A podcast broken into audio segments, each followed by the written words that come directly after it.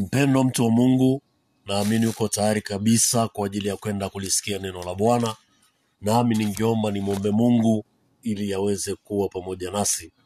Baba mtakatifu, katika jina la Yesu, ninakushukuru kwa neema yako na upendo wako. Baba, ninakuomba muda ukapate kuwa pamoja nasi, ukatusaidia, ukatuwezeshe e Bwana, kwa jina la Yesu. Neema yako Mungu wangu ikawe juu yangu na juu ya wote wanaosikiliza neno hili na kuisikia sauti yako kwa jina la Yesu. Ninakuomba damu yako ikafungue fahamu zetu na fikra zetu.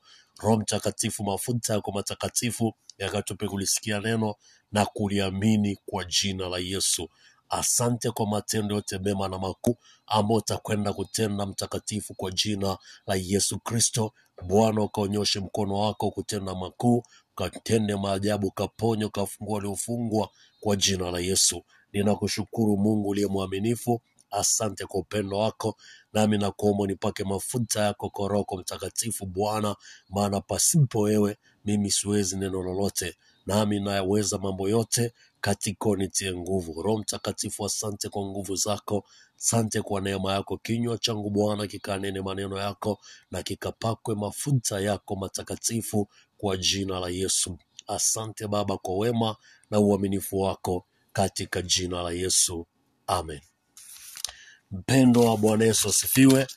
Ninaamini umekuwa na siku njema kabisa, na leo tena Mungu ametupa neema ya kusikia kutoka kwake, nami ninaamini kabisa ndani ya moyo wangu ya kwamba Bwana analo neno kwa ajili yako usiku wa leo, na pia analo neno kwa ajili yangu usiku wa leo. Kipekee kabisa, ukiwa umechukua Biblia yako popote ulipo, basi ni kuombe uweze kujua leo tutajifunza kwa habari ya imani yako inasema nini. Imani yako inasema kitu gani? Somo letu la leo au kitu Bwana ametupa kujifunza leo ni kujifunza kichwa kinachosema, somo linalosema imani yako inazungumza nini? Imani yako inasema kitu gani? Mpendwa, tuko duniani na katika hii dunia yako mambo mengi, ziko taarifa nyingi, iko mipango mingi, viko vitu vingi sana ambavyo vinafanyika, vilifanyika na vitafanyika. Haijalishi ni kitu gani kubwa, Mungu anataka leo ujue katika yote yanayoendelea na katika yote ambayo yanatokea katika maisha yako, yote unayokutana nayo wewe, imani yako inazungumza kitu gani? Imani yako inasema nini mbele za Bwana? Na tunafahamu ya kwamba imani ni kuwa na hakika ya mambo yatarajiwayo, ni bayana ya mambo yasiyoonekana. Imani ni kuwa na hakika ya jambo unalotarajia. Imani ni kuwa na hakika ya jambo unalotarajia. Bila kusema imani ni kuwa na hakika ya kitu ulichoshika, hapana.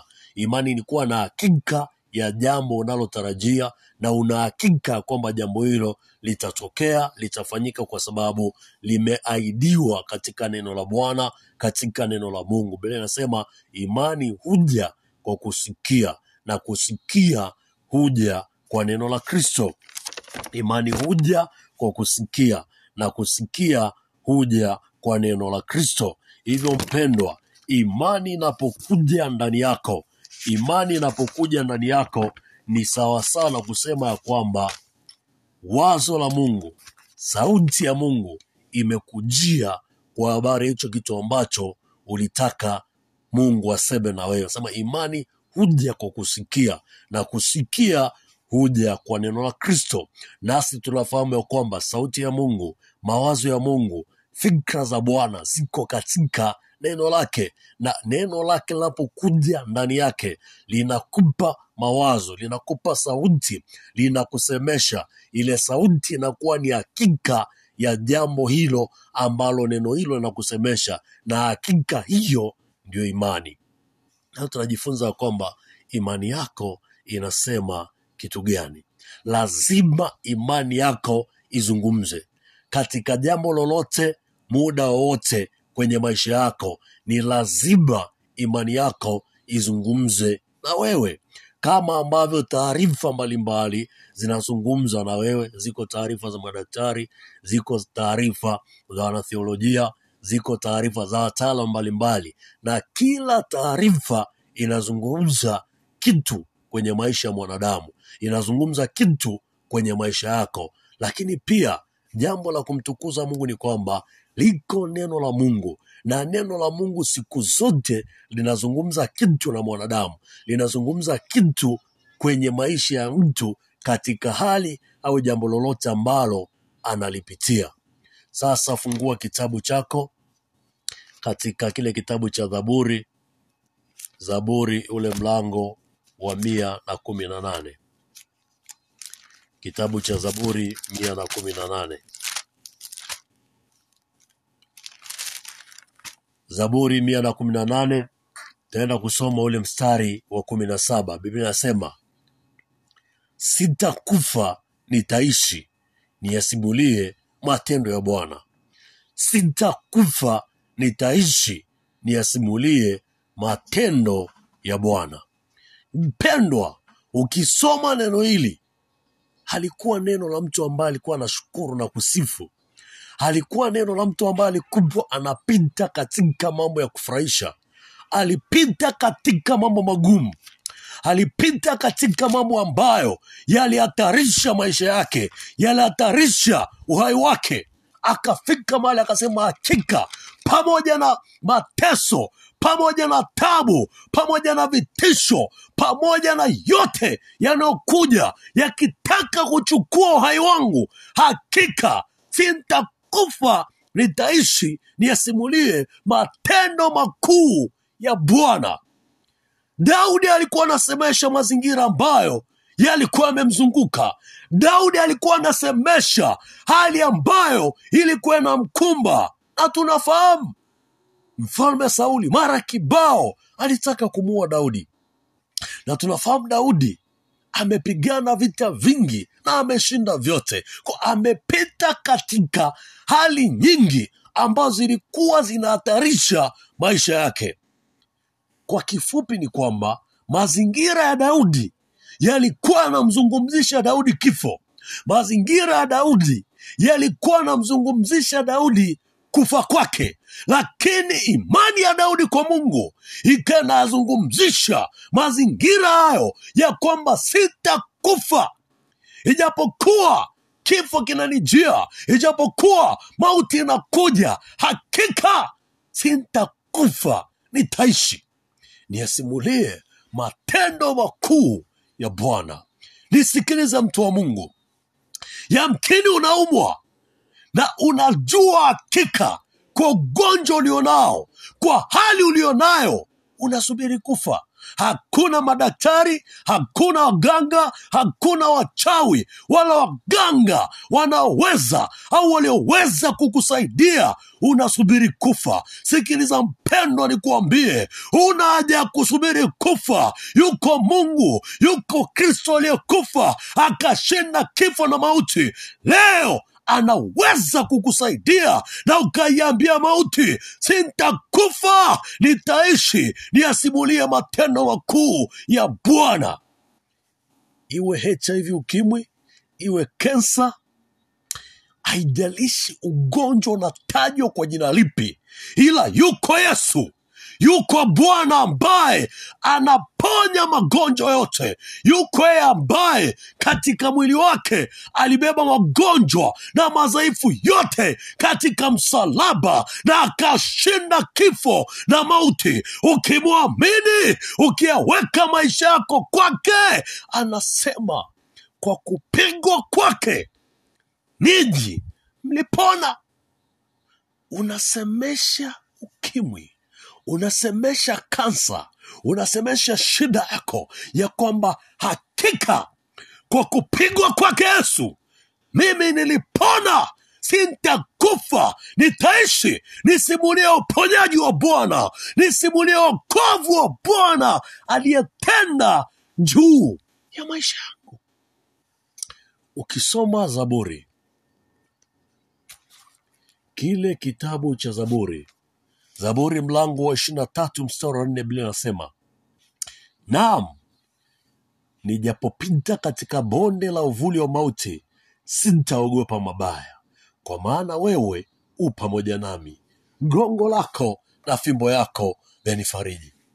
Naam, nijapopita katika bonde la uvuli wa mauti sitaogopa mabaya. Daudi anasema nijapokutana na vitu vya kutisha, nijapokutana na vitu ambavyo vinaweza vikaondoa uhai wangu, nijapopita katika mazingira ambayo yanaonyesha mauti, yanaonyesha kifo, sitaogopa sitaogopa. Imani yake ilimwambia asiogope mauti, asiogope kifo, asiogope magumu wala mateso wala tabu anayokutana nayo.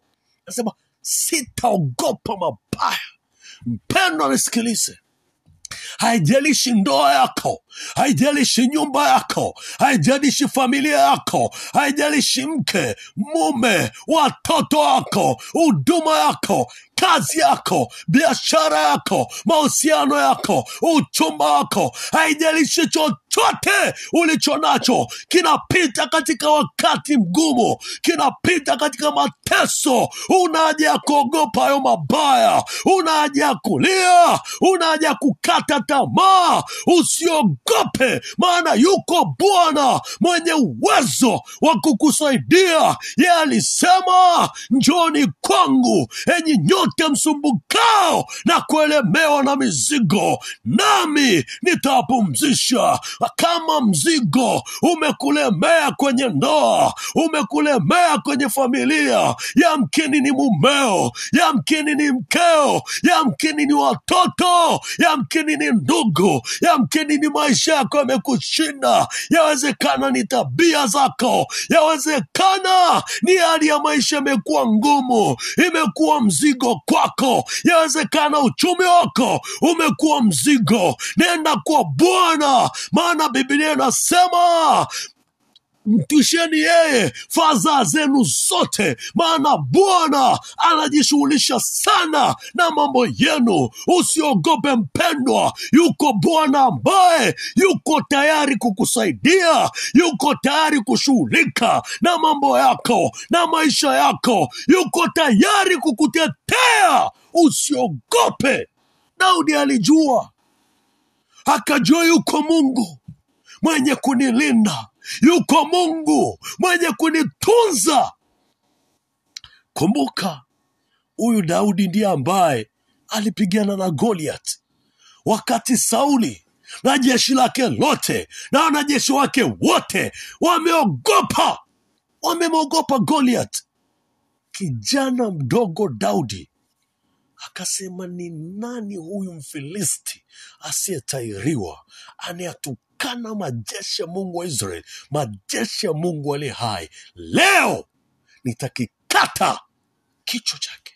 Alimwambia kamwambia, unanijia kwa mkuki na kwa upanga, lakini mimi ninakujia kwa jina la Bwana wa majeshi ya Israeli, Mungu ambaye umeatukana majeshi yake. Ninakujia kwa jina la Bwana. Na tunafahamu wakati Goliati anatembea kumfuata Daudi, Daudi alikimbia kumfuata Goliath. Alikuwa anaona anachelewa, ngoja ni muoyo Mfilisti nikakikate kichwa chake, na dunia yote ijue yuko Mungu katika Israeli.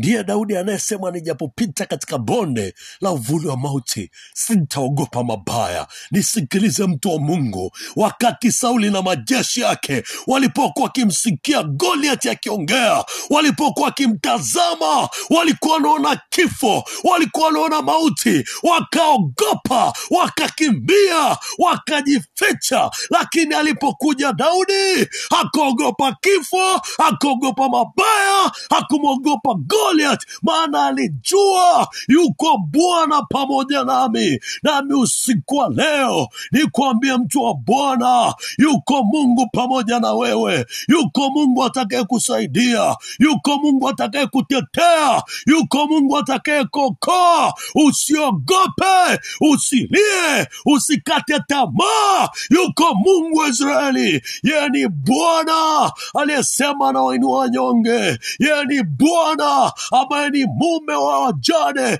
na ni baba wa yatima.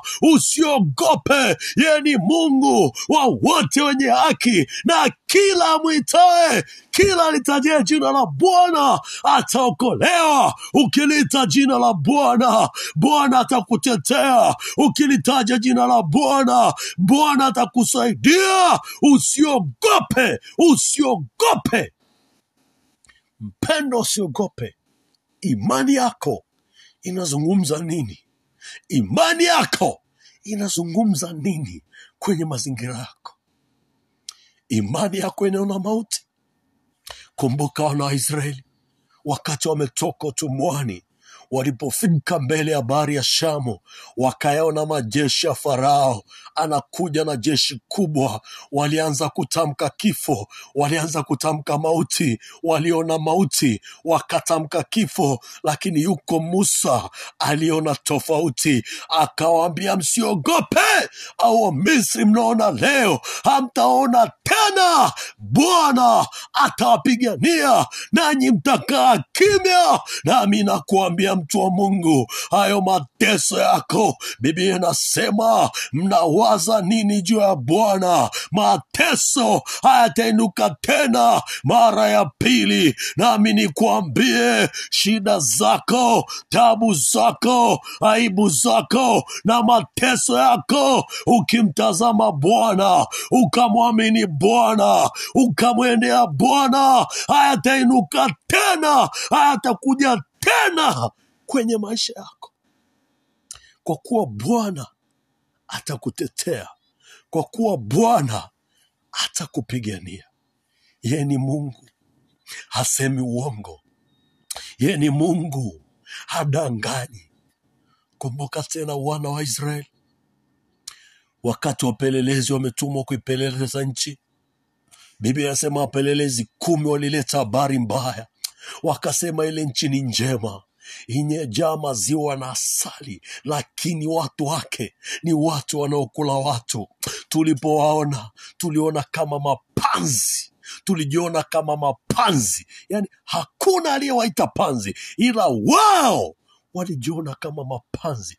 Biblia inasema Israeli yote ikasikitika, Israeli yote ikavunjika moyo, ikakata tamaa, wakasema ni afadhali kurudi Misri. Lakini mpendwa, nisikie, walikuwepo watu wawili. Biblia inasema Joshua na Kalebu walikuwa na roho nyingine, wakasema msiogope, uvuli uliokuwa juu yao umeondolewa na Bwana yuko pamoja na sisi. Ile nchi tutaiteka na watu kwetu ni kama chakula. Biblia anasema walikuwa na roho nyingine, watu ni Sikiliza mpendwa, wameenda nchi moja, wameona kitu kimoja, wametazama mazingira yote, lakini watu walikuja makundi mawili, kundi moja lenye uoga, kundi lingine liliona tofauti. Kundi la Joshua na Kalebu liliona ushindi, lilimwona Bwana.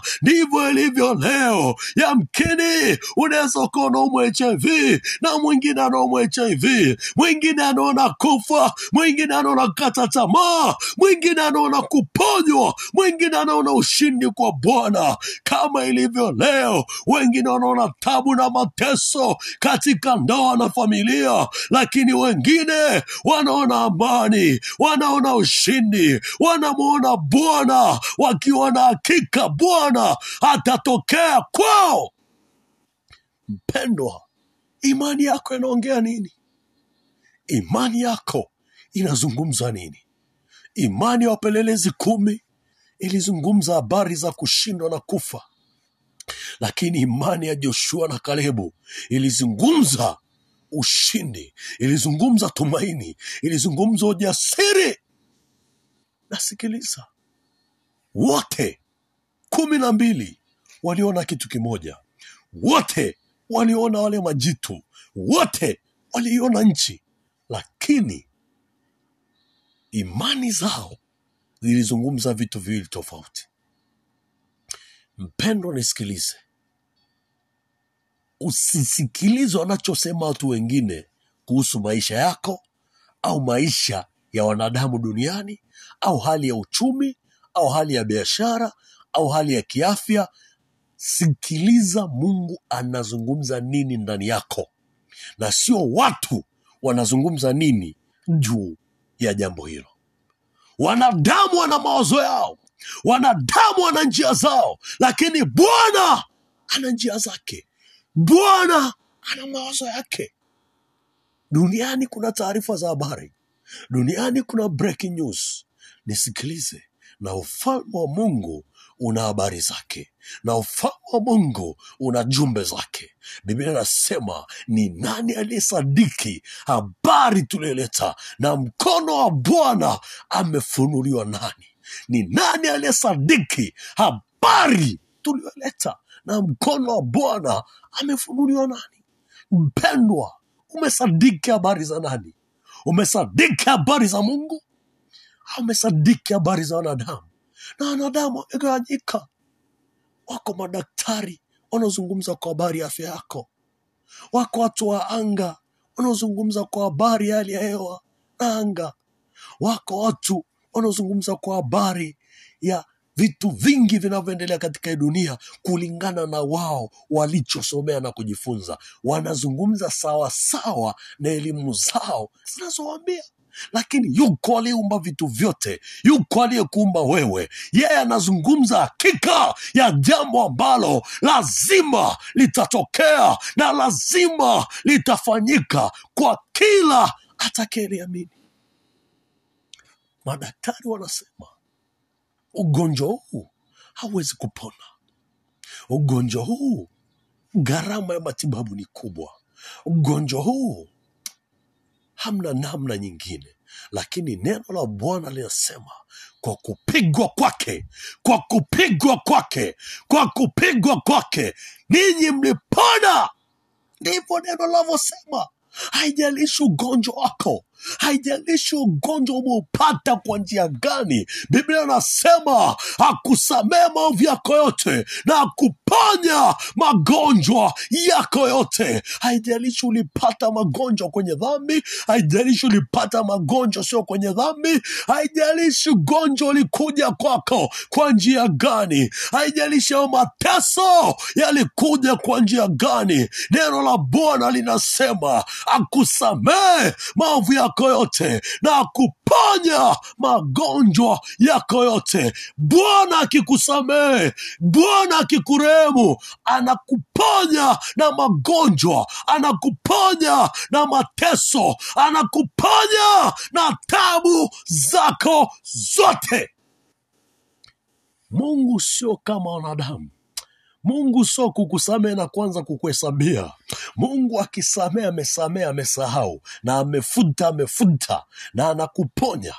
Mungu akisamehe amesahau anasahau na anakusaidia. Mungu akuhesabii.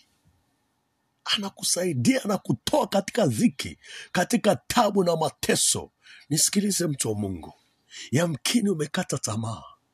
Imani yako inazungumza kukata tamaa imani yako inazungumza kushindwa. Imani yako inazungumza kumwacha mungu. Sikiliza. Kuna watu wanataka kumwacha mungu kwa sababu hajabarikiwa fedha kwa sababu hajapata pesa kwa sababu hajapata mke hajapata mume hajapata mtoto hajapata nyumba au gari. Nisikie mpendwa waona macho mawili. Kuna mtu anamlilia bwana aone. Waona mikono. Kuna mtu anamlilia bwana apee mikono. Woe, una miguu kuna mtu anamlilia bwana. Amguse ampe miguu. Una viungo vyote kuna mtu anamlilia bwana. Amsaidie na hajapanga kumwacha bwana. Kuna mtu anamlilia bwana amtendee mema na hajapanga kumwacha bwana. Umekosa tu jambo la mwilini unaanza kunung'unika unaanza kulalamika unaanza kuacha na kwenda kanisani na kumwabudu bwana. Nisikie mtu wa bwana nikwambie hiyo sio imani. Huo ni utoto. Acha utoto ukue. Acha.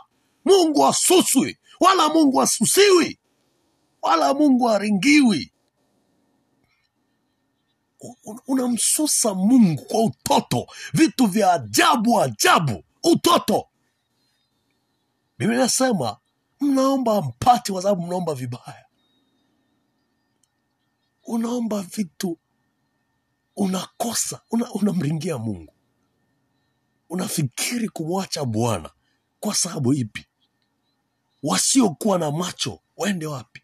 Wanayo wasio na mikono waende wapi? Wanayo wasio na miguu waende wapi? Wanayo una afya kamili wenzako wana afya kamili lakini bado wameshikamana na bwana. Lakini bado wanamwamini bwana. Imani yako inakutuma kitu gani? Imani yako inazungumza nini? Imani yako inaongea kitu gani? Mpendwa lazima imani yako iseme kitu mbele za bwana nisikilize. Yuko mtu anaitwa hezekia aliyetoa habari na nabii wa mungu. Sikiliza. Nabii wa bwana. Unamfahamu isaya nabii mkubwa. Alikuja akamwambia sikiliza mzee tengeneza mambo ya nyumbani kwako unaondoka. Na unajua isaya akupaka rangi. Isaya kuanzia mbali kwamba oh, nasikia ah, ah, mzee tengeneza mambo nyumbani kwako mwisho wako umefika unaondoka. Akaondoka zake. Wala akutaka chai wala akutaka chochote. Amezungumza anaondoka. Isaya ametoka tu. Hezekia akamgeukia bwana akaanza kumlilia bwana akamkumbusha bwana mema aliyoatenda lakini pia akamwambia bwana kizazi changu na vizazi vijavyo nitawaeleza habari zako nitahubiri ukuu wako nitataja matendo yako nitawafundisha kukuabudu nitawafundisha kujue mungu akasema la, lo isaya rudi rudi rudi yuko mtu rudi mwambie nimemwongezea miaka kumi na tano. Sikiliza. Sio hezekia aliomba miaka kumi na tano. Hapana. Mungu ndiye alimpa. Baada ya kuona moyo wa hezekia uko kwa bwana. Hezekia anatamani aishi ili mungu atukuzwe. Hezekia anatamani aishi ili mungu ajulikane. Waona tamani upewe. Unachotaka upewe. Ili nini? Ili mungu atukuzwe ili uringishie watu au ili uonekane nacho kuomba kwako kuna ili nini? Mpendwa nisikilize. Tafuta mungu kutukuzwa katika maisha yako yawezekana unapita katika mambo ambayo unaona ni aibu unaona ni mateso unaona yafai ni duni. Usiogope maadamu bwana atatukuzwa. Usiogope bwana akitukuzwa naye atakutukuza. Yesu alisema baba nimekutukuza katika ulimwengu. Sasa nawe umtukuze mwanao kwa utukufu ule aliyokuwa nao hapo mwanzo.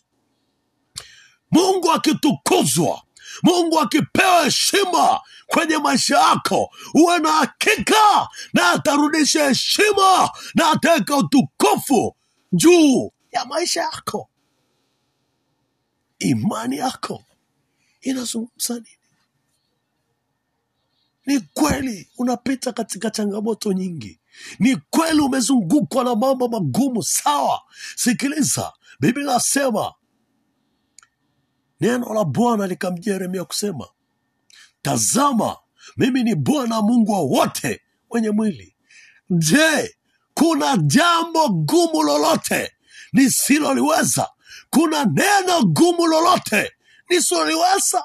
Mpendwa sikiliza ugumu upi unaopitia ambao bwana hawezi? Ugonjwa upi unaoumwa ambaye mungu hawezi kuponya? Shida ipi unapita ambao bwana hawezi kukusaidia? Na habari njema ni kwamba bwana anaona. Bwana anajua. Hahitaji kuambiwa. Hahitaji kuonyeshwa. Anaona anajua anachotaka ni imani yako. Izungumze mbele zake ni wewe kumwamini ndani ya moyo wako. Wakati israel wanapitia mateso kule misri mungu alisema kilio chao mateso yao maumivu yao yamenifikia. Ninajua kumia kwao. Ninajua kuteseka kwao mpendo nisikilize. Bwana anajua hali yako.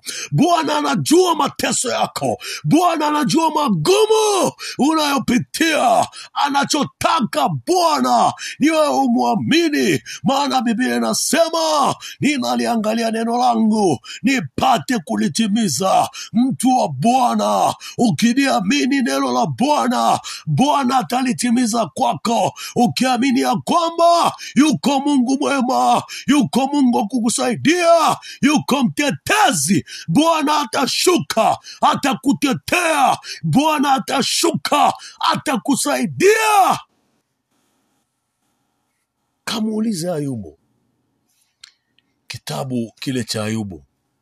Ayubu ule mlango wa kumi na tisa.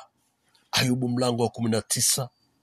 Biblia anasema ayubu mlango wa kumi na tisa ule mstari wa ishirini nitasoma. Ishirini na tano biblia inasema lakini mimi najua ya kuwa mteteaji wangu yu hai na ya kuwa hatimaye atasimama juu ya nchi. Lakini mimi najua lakini mimi najua ayubu alijua ya kwamba mteteaji wake mtetezi wake yaani mungu yu hai na atamtetea katika magonjwa yake katika mateso katika magumu anayopita ayubu alijua yuko mtetezi yuko bwana yuko mponyaji na atanitetea na atanisaidia na ataniponya nami nikwambie mtu wa mungu katika hali unayopitia yuko mtetezi aliye hai yuko mtetezi aliyekufa akafufuka na yu hai milele na milele. Atakutetea atakusaidia atakupigania atakufungua atakuweka huru. Maana ni bwana maana ni mungu. Hakuna chochote kinachoshindikana kwake. Biblia inasema yasiyowezekana kwa wanadamu yanawezekana kwa bwana yanawezekana kwa mungu. Ugonjwa wako umeshindikana kwa wanadamu umeshindikana hospitali umeshindikana kwa waganga umeshindikana kwa wachawi. Yuko bwana yeye kwake yanawezekana yote. Atakuponya ugonjwa wako magumu yako yameshindikana kwako mwenyewe yameshindikana kwa ndugu wamekutenga. Yameshindikana kwa marafiki wamekutenga. Yuko bwana anayeweza mambo yote ambaye asiwezekana kwa wanadamu kwake anawezekana. Bwana atakusaidia. Bwana atakutetea. Ndoa yako imekushinda. Ndoa yako imeshinda wasimamizi. Ndoa yako imeshinda washauri. Imeshinda na viongozi wa kanisa. Imewashinda hata viongozi wa dini yako. Sikiliza mpendwa. Yasiwezekana kwa wanadamu. Yanawezekana kwa bwana. Yanawezekana kwa bwana. Bwana atakutendea mema kwenye ndoa yako. Bwana atakutendea mema kwenye nyumba yako. Yameshindikana kazini kwako. Yuko mungu ambaye yote kwake yanawezekana. Yameshindikana kwenye biashara yako. Yuko bwana ambaye yasiyowezekana kwako yasiyowezekana kwa wanadamu yanawezekana kwake. Atakusaidia atakutetea atakuwezesha. Maana biblia inasema nguvu na uweza na utajiri na kuwezeshwa hutoka kwa bwana. Bwana atakusaidia. Yeye ndiye ambaye anawainua wanyonge toka chini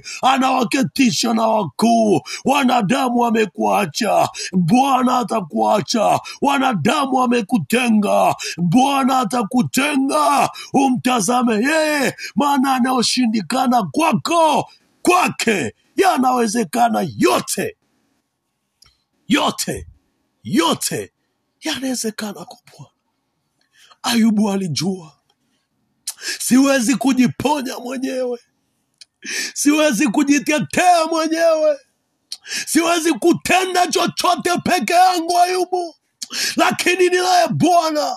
Lakini ninaye mungu wa ujana wangu. Lakini ninaye mungu liyemwamini yeye ni mtetezi aliye hai. Yeye ni mwenye haki ndio maana ayubu arobaini na mbili mbili anasema najua ya kuwa waweza kufanya mambo yote na ya kuwa makusudi yako hayawezi kuzuilika. Mpendwa nisikilize. Mpango wa mungu hauzuiliki. Mapenzi ya mungu hayazuiliki. Makusudi hayazuiliki ya bwana. Mwanadamu hawezi shetani hawezi kuzimu haiwezi. Ukimwamini bwana anayeweza yote atatenda mema yote kwenye maisha yako. Usiogope usilie usikate tamaa usivunjike moyo. Yuko mungu ambaye kwake yote yanawezekana.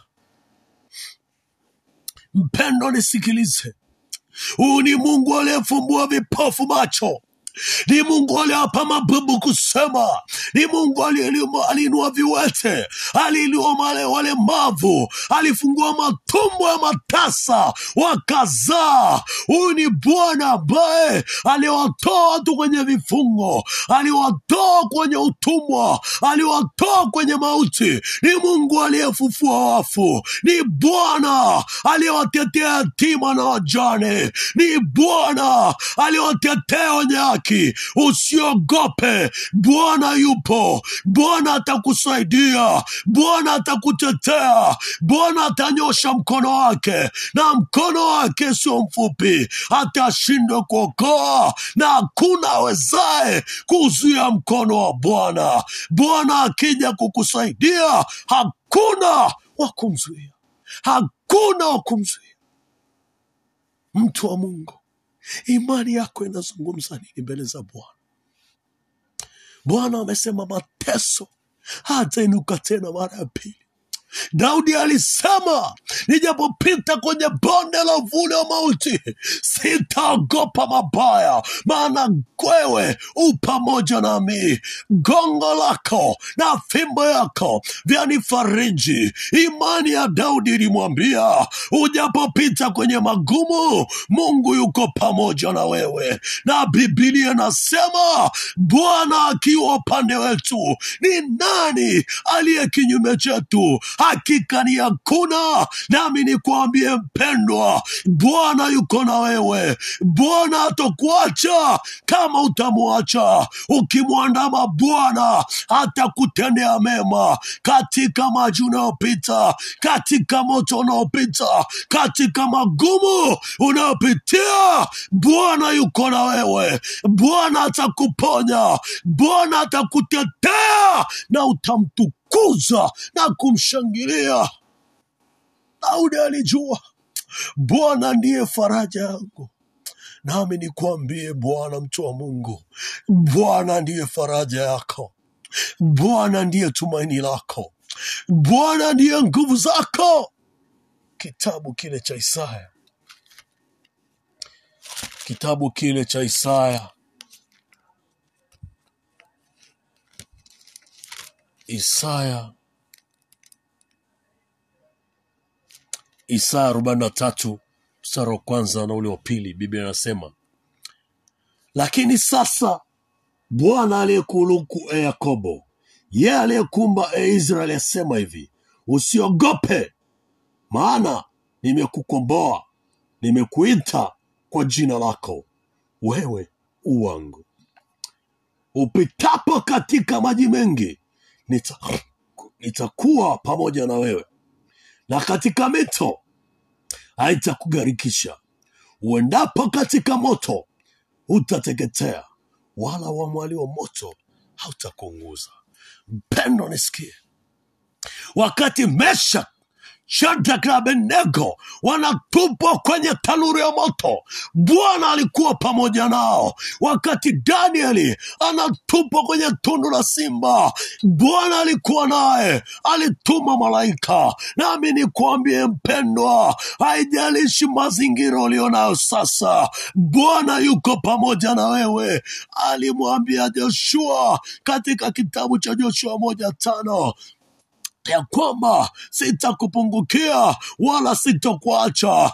Kama nilivyokuwa pamoja na Musa, ndivyo nitakavyokuwa pamoja na wewe. Hapatakuwa na mtu yoyote atakayeweza kusimama mbele yako siku zote za maisha yako. Mpendo, nisikilize, magonjwa hayawezi kuzuia mpango wa Mungu kwako. Wanadamu hawawezi, shida na tabu haziwezi, hakuna chochote, wala kuzimu haiwezi, wala mapepo hayawezi, hakuna kitu chochote kinachoweza kuzuia mpango wa Mungu kwenye maisha yako. Hakuna kitu chochote kinachoweza kuzuia uhai wako, hakuna.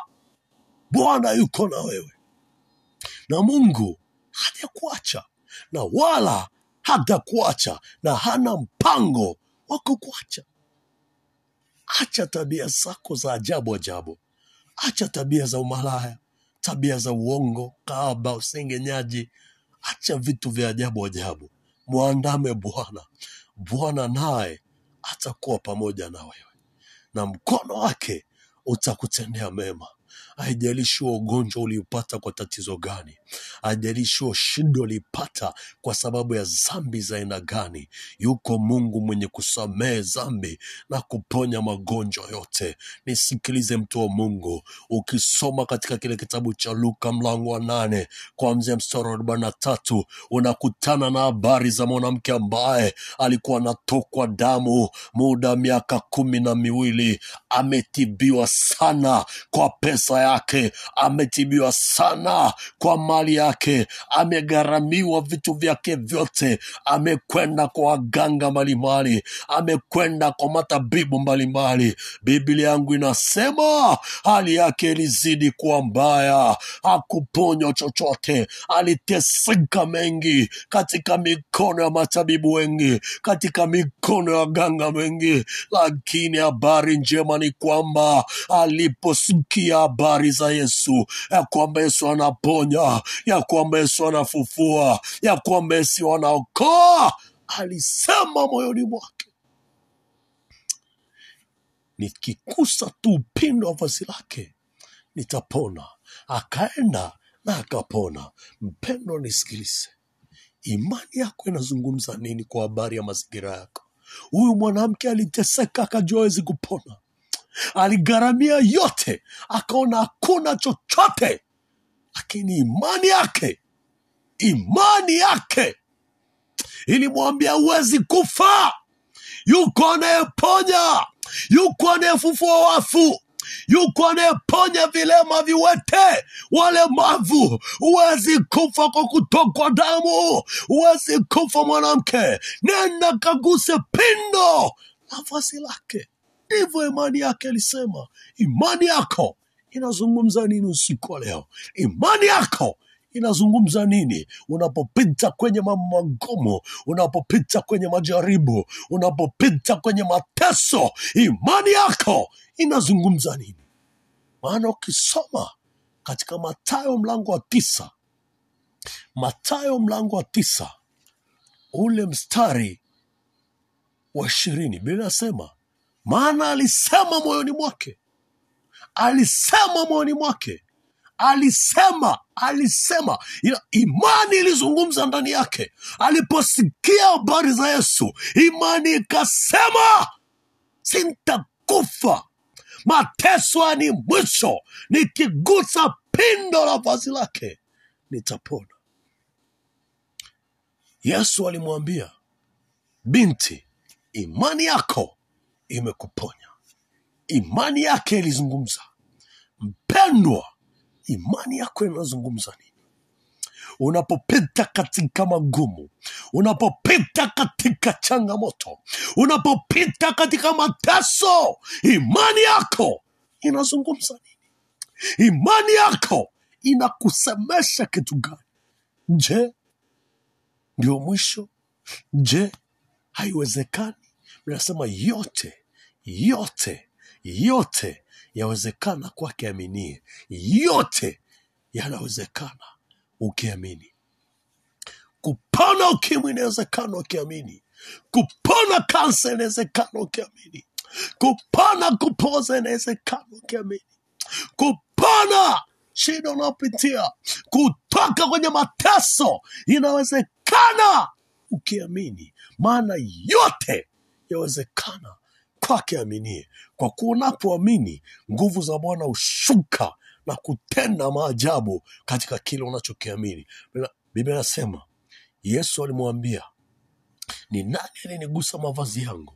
Maana naona nguvu zimenitoka mpendo nisikilize unapoweka imani yako kwa bwana lazima nguvu ishuke. Lazima nguvu ya bwana itoke na kutenda kile ulichoamini. Mtu wa mungu nikwambie chochote na wakati wowote utakaomwamini bwana nguvu za bwana huachiliwa na kutenda kile ulichokiamini. Malaika wa bwana hutumwa na kutenda yale ambayo unayoamini inawezekana kabisa hizo ndoto za mateso zikakatika leo zikafutika mwisho leo. Inawezekana kabisa tabu unayopita ikaisha leo kwa kumtazama yeye aliye mungu yeye ambaye ana uwezo wa kutenda mambo makubwa yeye ambaye ana nguvu za kutenda mambo makuu tutakapoenda kuomba mtu wa mungu weka imani yako kwa bwana. Na imani yako izungumze mbele za bwana. Imani yako iseme mbele za bwana.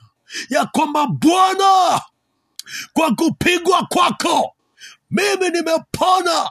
Wewe ni mponyaji. Imani yako izungumze.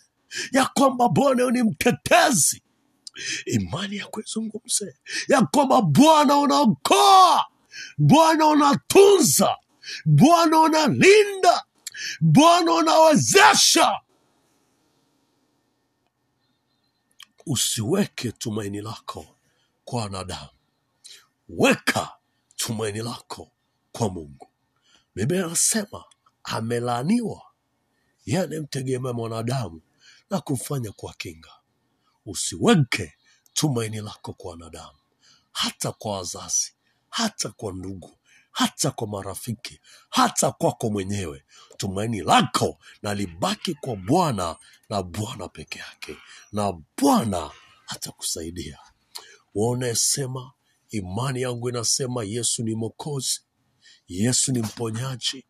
Usiku wa leo yesu nataka nikupokee kwenye maisha yangu uliokuwa umerudi nyuma uliokuwa hujaokoka omba na mimi maombi haya ya kumkaribisha yesu aingie katika maisha yako.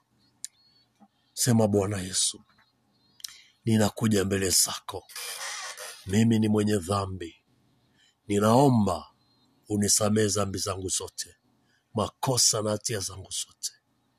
Nioshe kwa damu yako. Futa jina langu kwenye kitabu cha hukumu na mauti andika jina langu kwenye kitabu cha uzima wa milele.